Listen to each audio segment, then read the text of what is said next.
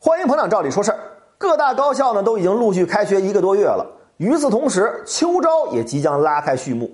对于即将毕业、面临找工作的毕业生们来说，这段时间忙着准备毕业答辩，忙着找实习，也担忧自己能不能找到一份心仪的工作来维持以后的生活。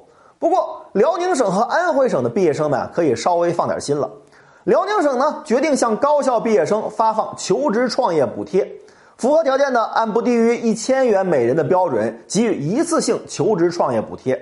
安徽省呢，给予困难毕业生的求职创业补贴也将提高到每人一次性的一千五百元。接下来呢，就跟大家仔细说说。现在各地呢都在吸纳优秀人才，鼓励高校毕业生就业。辽宁省它也不例外。对于一些应届毕业生或者登记过失业信息的毕业生来说，如果与单位签订了一年以上的劳动合同，将被给予社会保险的补贴。另外，创新创业也是近年来就业的潮流。如果各位即将毕业的本科生朋友们能够符合学位论文的规范要求，可以申请用自己的创业成果来进行学位论文的答辩。一些被专业机构认定为信用良好的大学生创业者，在申请创业担保贷款的时候，也有很多的便利和好处。另外，辽宁省的中等职业学校或者技工院校的朋友们，也是这次给予创业补贴的对象。以前补贴的时限是按毕业年度来算，也就是毕业生所在的自然年，也就是从一月一号到十二月三十一号。通俗点说啊，如果你明年毕业，那么你的毕业年度就是二零二零年一月一日至十二月三十一日。但是现在补贴的年限是按毕业学年来算。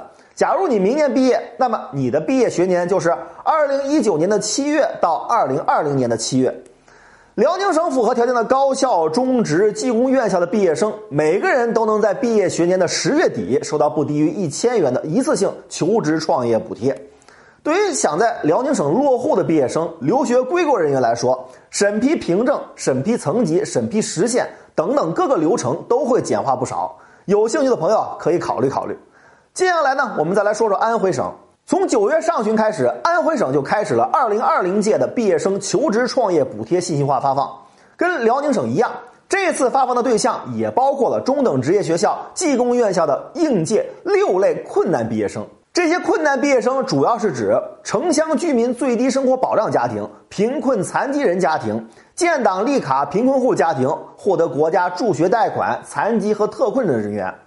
这次的求职创业补贴呢，由以往的一千元提高到了一千五百元，涨幅是非常大的。除此之外呢，这次的补贴啊比往年提前了将近五个月。安徽的毕业生可以通过支付宝城市服务、微信小程序、安徽政务服务网、安徽省阳光就业网上服务大厅四种方式来申请，按要求提交各种材料就行。即使是网上审核不通过，还可以线下再次申请，各项流程都简化了不少。好了，关于这个问题啊，我们就先聊到这儿。如果您有什么疑问，欢迎给我们留言评论。今天的视频你满意吗？点击赵理说事的头像，还有更多精彩内容啊！